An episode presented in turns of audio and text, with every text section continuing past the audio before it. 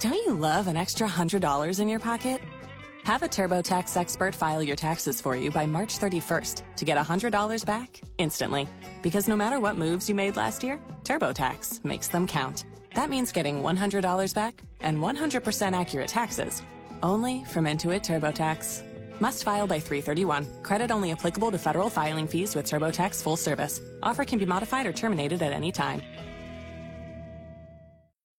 Seem warm to you last year? How warm was it? Answering that question this morning is Dennis Felikson. Dennis is a NASA research scientist. Dennis, good morning. Welcome to Lincoln Live. Good morning. Thanks for having me. All right, the question's out there, Dennis. How much warmer was it in 2022?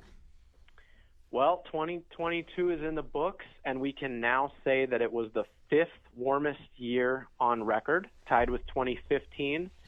Our temperature record goes back to the late 1800s. And in fact, if you look at the last nine years, those were the nine warmest years on record, going back over this 140 ish year time span. 2022 was particularly interesting because it was a La Nina year. La Nina is the counterpart to El Nino. So during La Nina, we have a temporary cooling of Earth temperature. And so even though it was a La Nina cooler year, it still came in as one of the warmest years we've ever measured. Warm by how much more? So going back to the late 1800s, uh, on average, the Earth is about two degrees Fahrenheit warmer than it was uh, back then. Dennis, you're talking to listeners in Nebraska, and we are very used to wild temperature swings, tens of degree differences, common in the summer, common in the winter. So, about two degrees doesn't seem like much. So, help me and help other Nebraskans understand the magnitude of this two degree global temperature change. Yeah, that's right. That, that's a great question. So, two degrees is not much, um, but the impacts are huge. So over time, the Earth on average has warmed by this two degree amount. But climate change and global warming has an ability to supercharge extreme events. In other words, the highs get higher and the lows get lower. So those temperature swings that you're talking about are going to be, be become even more extreme as the Earth warms up. Um, we're also going to see more uh, intense precipitation events, uh, heavier snowfalls, um, more extreme droughts. We know that uh, the fire season out on the in the U.S. West is getting longer and longer because of climate change. So it's these extreme events that are the real uh, critical impacts of what seems like a small amount of global warming. Dennis, I don't know if you have the record book in front of you, but is two degrees mm, in line with the uh, increase that's occurred in the past? Two degrees is the amount that the Earth, uh, on average, has warmed over the last about 140 years. And we can take even a longer look at this. So uh, we start this temperature record in the 1880s because that is when we start to get the, the most reliable um, measurements of Earth's surface temperature. But we can go back even further in time using things like ice cores that scientists have drilled from deep in the interior of Antarctica and Greenland. And using those measurements, we can get uh, an understanding of Earth's temperature going back tens or hundreds of thousands of years. And what we can say is that the Earth has not been this warm in at least 10,000 years and very likely in the last 100,000 years. And the other uh, kind of important part of this is that not only is the Earth warm, but the rate of warming is the fastest that we've ever seen uh, from these ice core records in the last hundreds of thousands of years. Dennis Felikson is joining me from NASA research scientist. We're talking about the 2022 data from not only NASA, but NOAA, the National Oceanic and Atmospheric Administration, taking a look at the climate difference for 2022. Step back uh, for a global breakdown, if we could, Dennis. What happened to various uh, locations around Earth? Let's start with oceans. How about oceans in 2022?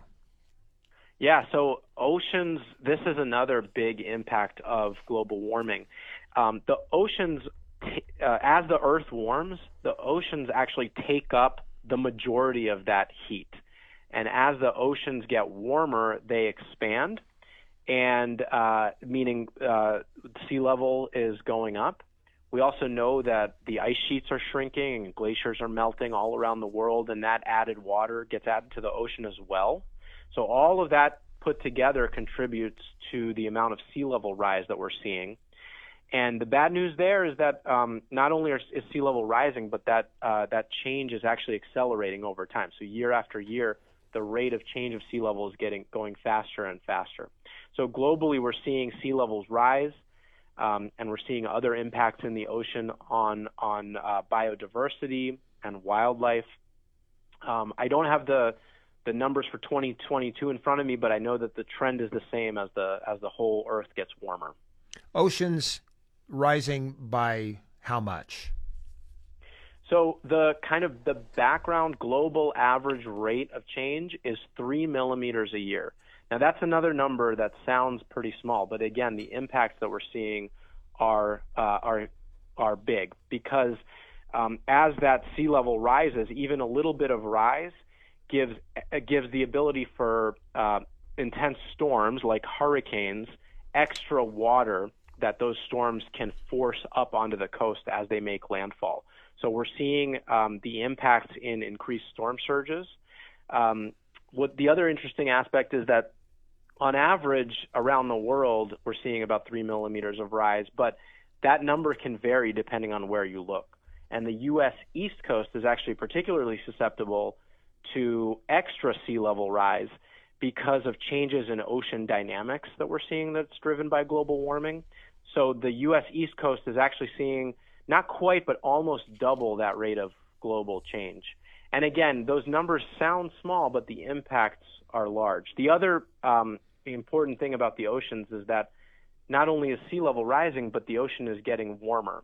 and that extra heat gives intense storms like hurricanes added firepower to uh, intensify much more quickly.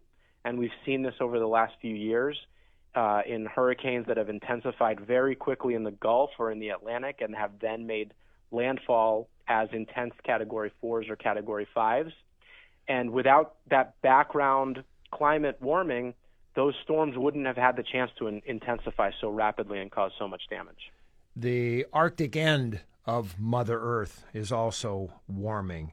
Uh, what level happened to the Arctic ice in 2022?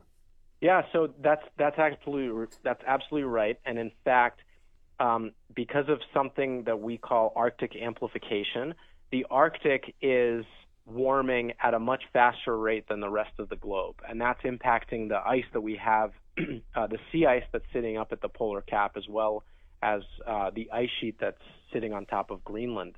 And so the trend there is that sea ice is year after year shrinking. Um, the important thing with the sea ice is that uh, because it's so bright, it actually reflects a lot of sunlight back into space. Uh, and so, as we're losing sea ice and uncovering a darker ocean underneath, that darker ocean absorbs more of the sun's energy and it creates this positive feedback loop where the more sea ice we lose, the more sunlight the ocean uh, takes in, the warmer the ocean gets, and then it causes more and more of the sea ice to go away. Dennis, just a few more minutes left in our conversation here. Uh, focusing on the ozone, for decades, scientists have been measuring the thickness of the ozone layer in the upper atmosphere. If we could fast forward from when studies began back in the 70s, uh, we can talk about some improvement today, the ozone on the path to recovery. Yeah, that's right. So back in the 90s, the ozone was a huge story because there was an ozone hole that was discovered. Um, and because of that discovery, it led to policy change that, that banned uh, chlorofluorocarbons, CFCs. And the great thing about that is that we saw the direct result uh, of that policy change. After we banned CFCs, the ozone started to recover. Um, and more more recently, uh, we're seeing more of that recovery. Now, the interesting thing there is that ozone is actually a greenhouse gas itself. So there's kind of a complicated balance between um, having a healthy ozone, but of course, having too much ozone may actually be driving some of the warming that we're seeing. Um, but overall, uh, you know, going back over the last 30 years, that was actually a, a positive story in, in terms of us seeing what's happening in the atmosphere, making a policy change, and then seeing uh, a positive impact from that. Dennis, thank you very much. I appreciate NASA reaching out to us to share this information from 2022. Thanks very much for having me. Dennis Felikson is a research scientist for NASA joining me today on Lincoln Live.